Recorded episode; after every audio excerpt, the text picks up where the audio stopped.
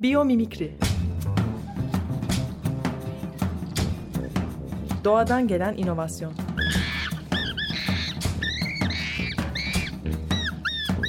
Hazırlayan ve sunan Zeynep Arhon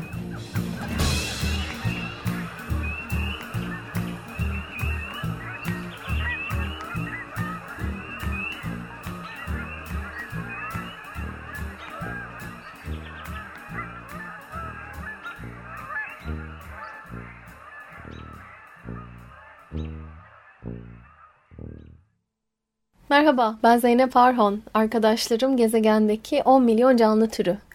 Biyomimikri programından sizleri selamlıyoruz. Programın bu bölümünde Hawaii'nin doğasıyla ilgili konuşmaya devam edeceğim ve tabii konuyu biyomimikriye bağlayacağım.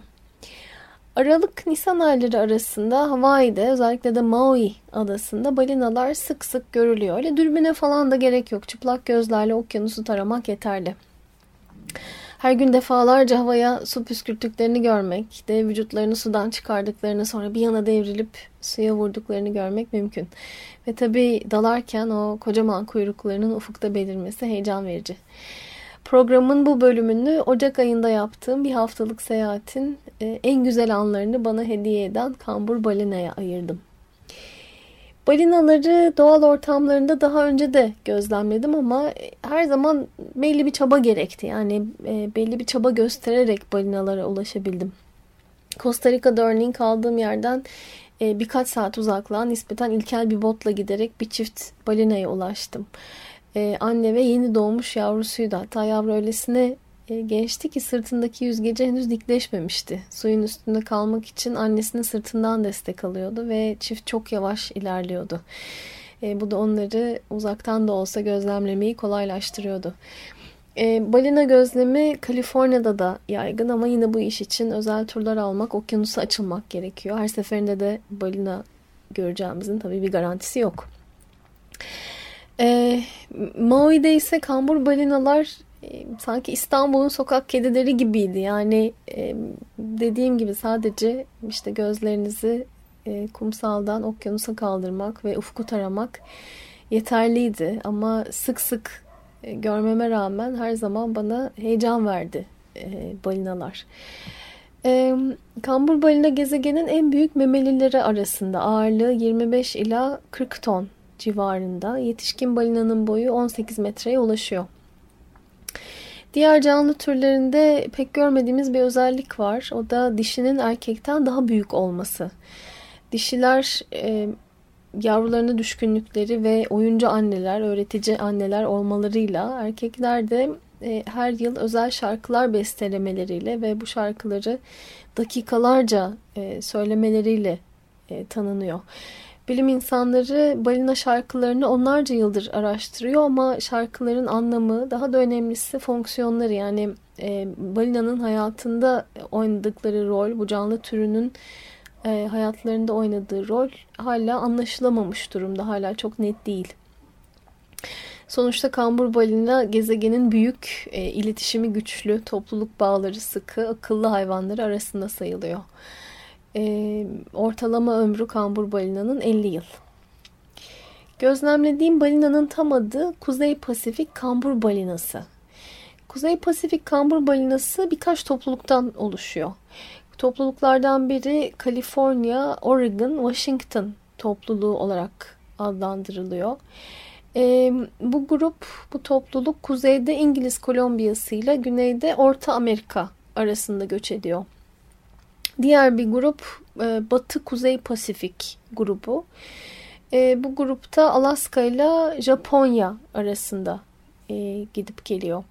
Son olarak bir de Orta Pasifik grubu var. Bu grup Alaska ile Hawaii adaları arasına uzanan bir rota çiziyor. Uzun bir rota bu. Kohola grubu da deniyor bu topluluğa. Kohola zaten Hawaii dilinde balina demek. E, Kohola grubu büyük bir grup. Binlerce balinadan oluşuyor. E, her yıl Hawaii adalarında dünyanın e, diğer birçok yerine göre daha fazla balina yavrusu doğduğu tahmin ediliyor. E, kambur balina e, büyük olmasının yanı sıra uzun göç mesafesine sahip memeli olarak biliniyor. Biraz önce bahsettiğimiz toplulukların tümü yaz aylarını kuzeyde geçiriyor.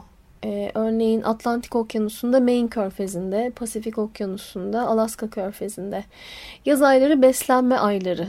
Ee, balinalar bol bol beslenmek ve vücutlarına yağ depolamak zorunda. Çünkü kızın, kışın gelmesiyle uzun bir göçe başlıyorlar. Ee, kış aylarının gelmesiyle birlikte bahsettiğimiz topluluklar kuzeyden güneye doğru hareket ediyor. Ee, binlerce kilometrelik seyahatler bunlar. E, çünkü subtropik veya tropik iklimlere ulaşmak zorundalar. Atlantik Okyanusu'nda Dominik Cumhuriyeti'ne, Pasifik Okyanusu'nda Hawaii adalarına kadar iniyor topluluklar. Yaz aylarının ve e, kuzeyin teması beslenmekse kış aylarının ve güneyin teması yavrulamak. E, dişi balinalar güneydeki destinasyonlarına hamile ulaşıyorlar ve o, o noktalarda e, yavrularını dünyaya getiriyorlar. Bu yavrular e, bir önceki yıl aynı yerde e, oluşmuş, aynı yerdeki çiftleşmelerden olma yavrular. E, kambur balinaların gebeliği yaklaşık 12 ay sürüyor. E, bir ton ağırlığında 4,5 metre boyutunda boyunda gürbüz yavrular bir yıl sonra oluştukları yerde dünyaya geliyorlar. E, yavrular sonuçta ilk göçlerini, ilk göç yolculuklarını e, annelerinin karnında yapıyor. Dediğimiz gibi binlerce kilometrelik yolculuklar bunlar. Örneğin Kohola topluluğu 4360 kilometre kat etmek zorunda Alaska'dan Hawaii'ye inmek için. Ve bu topluluğun mesafeyi 36 gün gibi nispeten kısa bir sürede kat ettiği kayıtlara geçmiş. E, normalde biraz daha fazla sürüyor ama 36 güne kadar inmiş göç yolculuğu. E, topluluklar yavruların doğumu izleyen, e, yavruların doğumunu izleyen aylarda güneydeki konaklama yerlerinde kalıyorlar. Yavrular da ılıman sularda büyüyüp yetişiyor. E, nispeten burada avcılar az. E, okyanus farklı derinliklerdeki yerler sunuyor. İşte sular biraz daha ılık. E, buralar büyümek için e, ideal. Nisan ayının sonunda, Mayıs ayının başında da topluluklar tekrar e, kuzeye doğru yola çıkmak üzere hazırlanıyor. Ee, biraz beslenmeden bahsedelim. Çünkü beslenmek ilginç bir konu. Yavru balina doğduktan sonra hızla kilo alıyor. Annesinin sütü çok zengin. Sütteki yağ oranı %50 yani sütün yarısı yağ. Ee, yavru balina da bu yağlı sütle beslenerek büyüyor. Günde 1 inç yaklaşık 2,5 santim boy atıyor. Ee, en az 6 en fazla 10 ay içinde sütten kesiliyor ve kendisi beslenmeye başlıyor. Yetişkin balina e, kuzeyde geçirdiği aylarda yani o göçe hazırlanmak için vücudunda yağ depoladığı aylarda günde 1 tondan fazla yiyecek tüketmek zorunda. Yaklaşık 1.3 ton. E, bu miktar şaşırtıcı olmayabilir çünkü zaten balinanın kendisi tonlarca ağırlığında. Ama ne yediği ilginç. Çünkü dünyanın en büyük canlı türlerinden olan kambur balina dünyanın en küçük canlı türleriyle besleniyor. Plankton ve kril. Ee, küçük karides diyebiliriz kril için ve bunlara ek olarak yine küçük boyutlardaki balıklar kambur balinanın başlıca besin kaynakları. Şimdi balinanın dikkat çeken başka bir özelliğinden bahsedelim. Bu özellik beslenme konusuyla da ilgili. E, kambur balinanın tabi dev cüssesinin boyutlarının yanı sıra yan yüzgeçleri dikkat çekiyor. E, yan yüzgeçlerin boyutları da formu da ilginç. E, öncelikle kambur balinanın yan yüzgeci diğer balina türlerine göre biraz daha uzun. 4.6 metre uzunluğunda. E, yetişkin balinanın boyu 18 metre civarında dedik. Demek ki yüzgeçler vücudun üçte biri uzunluğunda yani epeyce büyük bir organ. E, yüzgeçlerin formu da ilginç. Balinaların hatta denizde yaşayan diğer memelilerin çoğunun yüzgeçlerinin kenarları düz. Ama kambur balinanın yüzgeçlerinin kenarları düz değil. E, yan yüzgeçlerin ön kenarı girintili çıkıntılı. E, hatta bu girinti, girintili çıkıntılı yapıyı oluşturan yumruların ya da işte tümsekçiklerin Özel bir adı var. Bu yumrulara, e, tümsekçiklere tüberkül deniyor.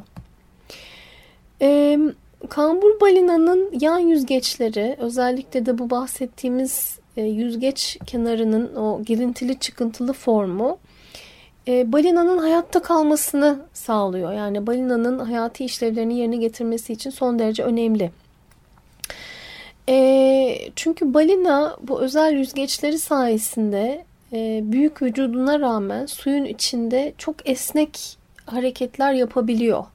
Örneğin e, suyun içinde yükselip küçük çaplı çemberler çizebiliyor ya da yüzerken e, aniden dönebiliyor. Ve bu tür hareketler balinanın e, kendisi için gerekli o işte günde bir tondan fazla dediğimiz bir tondan fazla e, ağırlıktaki gıdayı alabilmesi için, beslenmesi için önemli. E, kambur balina bubble netting denilen bir yöntemle e, avını avlıyor. Bu da şöyle bir e, yöntem. E, balina suyun içinde dikleşiyor, kuyruğunu çırpıyor e, ve dar bir çember çiziyor kuyruğunu çırparak. Bu öylesine bir dar bir çember ki 2 metre çapına indiği görülmüş. Yani balinanın kendi boyutunu görür, düşünürseniz neredeyse e, kendi etrafında dönüyor balina. E, ve o oluşturduğu su kabarcıklarından yaptığı e, balık ağı e, balık sürülerini sersemletiyor. Yani balina bu hareketi yaparak, bu yöntemi kullanarak e, küçük balıkları, işte kril sürülerini sersemletiyor. E, ve o işte kaçamayan, ne olduğunu anlayamayan e, balık sürülerinin içine dalıyor. E, ağzına bolca balığı, krili çekerek besleniyor. E, sonuçta balinanın yan yüzgeçleri, o yüzgeçlerin kenarındaki yumrular e, balinanın böylesine esneklikte hareket etmesini sağlıyor. E, yapılan araştırmalarda görülmüş ki e, o yumrular suyu birbiriyle eşit akıntı kanallarına bölüyor. Yani su yüzgeçlere çarptığında, o yumrulara çarptığında birbiriyle tutarlı akıntılara ayrılıyor ve tırnak içinde balinanın suyu daha iyi tutmasını sağlıyor. Yani balinanın sudan mümkün olduğu kadar fazla kaldıraç gücü elde etmesini sağlıyor. Ve bu kaldıraç gücüyle de balina e, az efor harcayarak e, esnek hareketler, e, keskin hareketler yapabiliyor suyun içinde. E, kambur balinanın e, yan yüzgeci sürdürülebilir inovasyon alanında çok önemli bir karşılık buldu. Zaten bu kadar fazla yan yüzgeçten bahsetmemizin sebebi de bu. E, yan yüzgeci model alan tasarımlar biyomimikrinin başarı vakkaları haline geldi. Yani biyomimikri dediğimizde anlatılan e, biyomimikrinin geçerli bir inovasyon yöntemi e, olduğunu gösteren e, başarı vakkalarına dönüştü. E, şimdi kısa bir müzik arası verelim. Programın ikinci bölümünde insanın balinadan ne öğrendiğiyle devam edeceğiz. Yani bahsettiğimiz bu başarı vakkalarından bahsedeceğiz.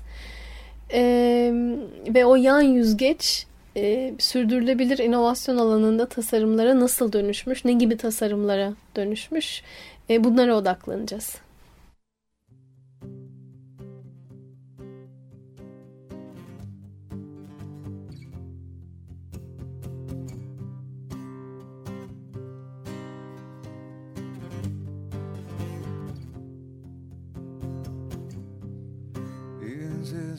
Just another day.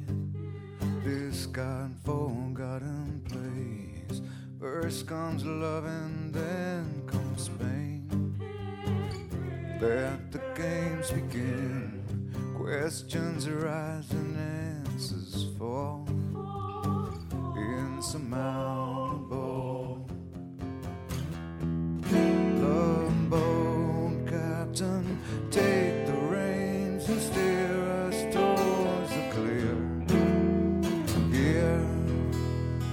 It's already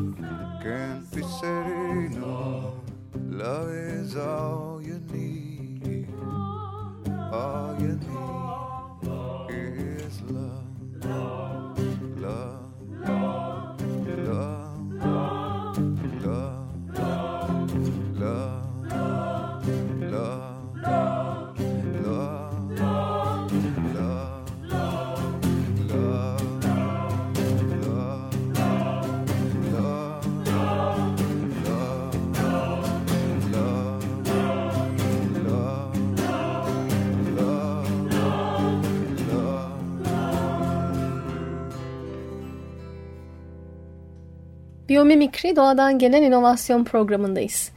Programın ilk bölümünde kambur balina ile ilgili konuştuk. Özellikle de yan yüzgecine odaklandık. Yan yüzgeç 4,5 metre civarında. Çok uzun. Kenarları düz değil. Ee, ön kenarında yumrular var yüzgecin ve e, kambur balina dev cüssesine rağmen suyun içinde kıvraklıkla hareket edebilmesini o, o yumrulara borçlu. Bu girintili çıkıntılı kenarın yarattığı etkinin özel bir adı var. Tüberkül etkisi olarak biliniyor bu, bu e, etki. E, tüberkül etkisi bilimsel literatürde ilk kez Dr. Frank Fish ve çalışma arkadaşları tarafından tanımlandı. Ekip ölmüş bir balinanın e, metrelerce uzunluğundaki yüzgecini çalıştı. 2,5 metre santiminde, santim e, eninde dilimlere ayırdı ve her bir dilime odaklandı. Özellikle de o kenarın ucundaki yumruların e, fonksiyonunu anlamaya çalıştı ekip. Ve anlaşıldı ki e, su düz kenardan geçtiğinde birbirlerinden farklı boyutlarda ve güçte girdaplar yaratırken e, girintili çıkıntılı kenardan geçtiğinde tutarlı akıntılara bölünüyor. Bu akıntılar da balinanın düşük hızda dahi suyun kaldıraç gücünden faydalanmasını sağlıyor. Özetle yan yüzgecin formu e, balinaya az güçle e, kıvrak şekilde yüzmesini, yüzme imkanını veriyor. Doktor Frank Fish takip eden testlerde e, balina yüzgecini baz alarak bazı modeller üretti ve bu modelleri rüzgar tünelinin içine yerleştirdi. Yani okyanusta balinaya o çevikliği kazandıran tasarım acaba havanın e, hava hareketine nasıl cevap verecek? Bunu anlamaya çalıştı Doktor Frank Fish. Ve e, anladı ki e, o yarattığı modeller e, düz kenarlı benzerlerine göre havayı çok daha iyi tutuyor. Havadan çok daha fazla güç alıyor. Doktor Frank Fish tüberkül etkisini rüzgar türbinlerine uygulamaya karar verdi. E, tahmin ediyorum biliyorsunuz rüzgar çiftliklerinin en önemli problemi enerji üretmek için güçlü ve sürekli rüzgara ihtiyaç duymaları. Yani güçlü ve sürekli rüzgarın olmadığı yerlerde verimli enerji çiftlikleri kurmak neredeyse imkansız. E, ve tabi Doktor Frank Fish'in kambur sırtlı balina yüzgecini, e, kambur balina yüzgecini e, model alıp yarattığı türbinler e, bu problemi kısmen çözmüş durumda. Evet. Doktorun yani Frank Fish'in e, şirketi tüberkül etkisini kullanabileceği farklı alanlara da yöneldi. Özellikle fan alanında başarı elde etti. Bugün şirket rüzgar türbinlerinin yanı sıra bilgisayar fanları, endüstriyel havalandırma e, pervaneleri, hatta kompresörler ve pompalar e, üretiyor ve bu alanlarda ün salmış durumda. Tabi böyle baktığımızda bu işin büyüyebileceği çok daha fazla alan var. Yani havayı ve sıvıyı hareket ettirme amaçlı her tasarım tüberkül etkisinden yararlanabilecek gibi görünüyor. İnsan hayatında böylesine değer yaratan e, kambur balina yani o tasarım prensiplerini bedavaya aldığımız kambur balina aşırı avlanma sebebiyle 1940'larda tamamen yok olma noktasına gelmişti. Uluslararası Balinacılık Topluluğu 1946 yılında e, balinanın avlanmasına belli bazı sınırlar getirdi. Her yıl avlanacak balina sayısını sınırladı. Fakat bu tedbir yeterli olmadı. Ve topluluk 20 yıl sonra 1966'da kambur balinanın avlanmasını tamamen yasakladı. 1991 yılında Birleşik Devletler'in Ulusal Okyanus ve Atmosfer İdaresi National Oceanic and Atmospheric Administration kambur balina nüfusunu insanın bu canlı türünden ticari fayda elde etmeye başladığı dönem öncesindeki nüfusun en az %60'ına ulaştırmayı hedef koydu. Ama tabii insan bu canlı türünden yüzyıllardır fayda elde ediyor. Yani yağ için, eti için tüm balina türleri özellikle de, de kambur balina yüzyıllardır avlanıyor. Sonuçta yüzyıllar önceki nüfus verileri üzerinde anlaşılamadığı için e, hedef revize edildi ve kambur balina nüfusunu 20 yıl içinde ikiye katlamak e, olarak anlaşıldı. Bugün kambur balina nüfusunun 1990'lara göre daha büyük olduğunda herkes hem fikir. Ama acaba bu, bu büyüklük yeterli mi? E, bu sorunun cevabı hala net değil.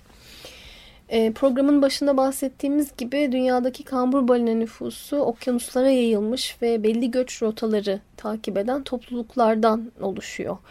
E, Batı Avustralya topluluğunda 21 binden fazla balina var. Bu çok iyi bir rakam. En azından öyle görülüyor.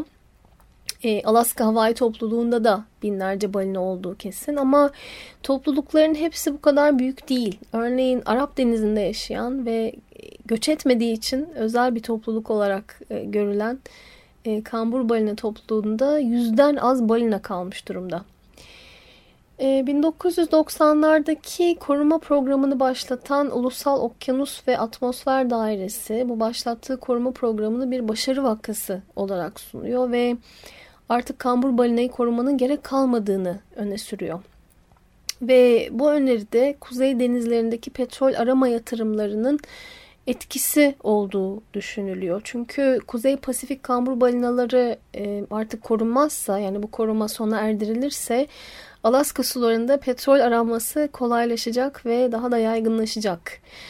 Ee, yine Birleşik Devletler bazlı Biyolojik Çeşitlilik Merkezi ise Center for Biological Diversity bu öneriye şiddetle karşı çıkıyor. Ee, çünkü iklim değişikliği okyanuslardaki tüm canlı türlerini tehdit ediyor. En fazla tehdit altında olanlar da kabuklu canlılar. Ee, okyanus suyunun asidifikasyonu bu canlıların sahip olduğu kabuğun incelmesi e, ve canlıların zaman içinde soyunun tükenmesi demek. E, kambur balinanın ana besin kaynağı olan kril tehdit altındaysa, kabuklu canlılar tehdit altındaysa kambur balina da tehdit altında. E, küçük karidese benzeyen kril 1-2 santim boyunda kabuklu deniz canlısı. E, boyu çok ufak olmasına rağmen sürü halinde büyük boyutlara ulaşabiliyor. Binlerce tonluk sürülere ulaşabiliyor ve bu küçük canlı olmadan balinaların yeterince beslenmesi mümkün değil. Kambur balina korunmasaydı herhalde suyu tükenecekti ve verimli rüzgar türbinlerinin, fanların, pompaların tasarımında kullanılan tüberkül etkisini de anlamak mümkün olmayacaktı. Peki soyları tükenen canlı türlerinden acaba neler öğrenebilirdik? Hangi dersleri kaçırdık? Belki daha önemlisi bugün soyları tükenmekte olan, belki farkında bile olmadığımız, bilmediğimiz, tanımadığımız canlı türleri acaba hangi tasarım stratejilerini alıp götürüyorlar? Artık ulaşılamayacak e, dersler haline getiriyorlar. Biyomimikri perspektifinden baktığımızda biyoçeşitlilik farklı bir anlam kazanıyor. Yani insanın doğaya su, e, doğaya duyduğu sevginin yanı sıra anladığı, öğrendiği, tanıdığı her canlı türü yeni bir tasarım prensibi demek ve belki sürdürülebilir geleceğe doğru açılan yeni kapılar, potansiyel yeni çözümler demek. Evet, Biyomimikri Doğadan Gelen inovasyon Programı'nın bu hafta da sonuna geldik. Her çarşamba günü saat 2'de Açık Radyo'da buluşmak üzere. Tekrar buluşana dek doğayla kalın. Biyomimikri Doğadan gelen inovasyon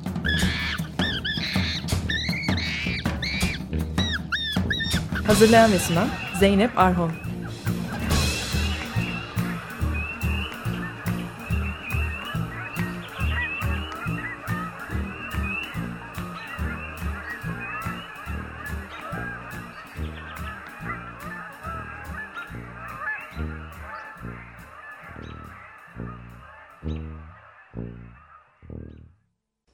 Açık Radyo program destekçisi olun.